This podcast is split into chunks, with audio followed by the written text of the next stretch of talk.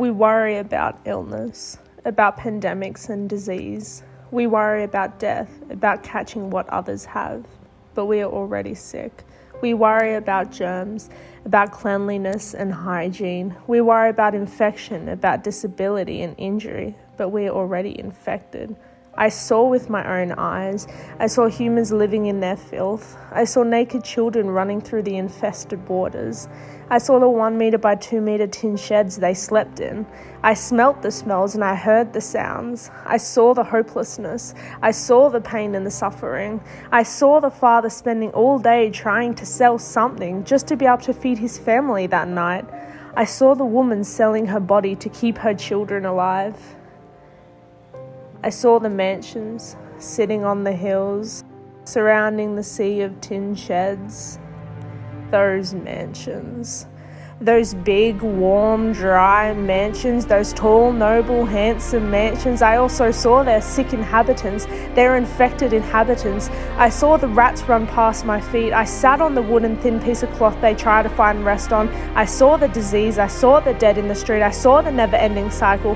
And yet here we are, sitting in our heated brick houses with electricity, with phones in our hands, with an education, with food, clean running water. Here we are, sitting in our homes, no fear of a stranger bursting in, no fear of the rapist waiting, no fear of the murderer lurking, no fear of the thief sneaking. We sit here in our glutton, in our pride, and in our greed. The world is suffering from a different pandemic. This pandemic has always been there. It sweeps across the nations, picking the lucky ones.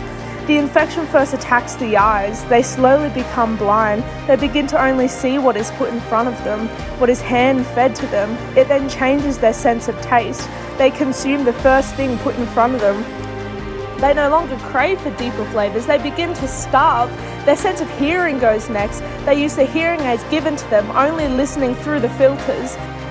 Now their heart begins to fail. It doesn't beat like it's supposed to. It doesn't beat the right rhythm. After their heart goes, it's then their sense of touch. They no longer feel.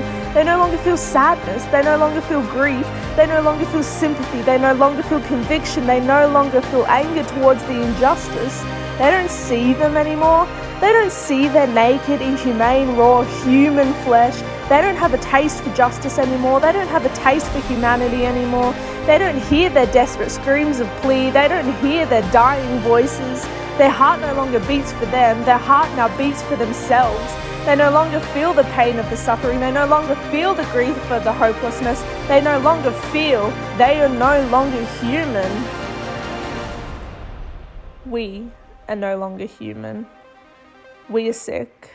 We are infected by a pandemic, and a needle won't stop this one.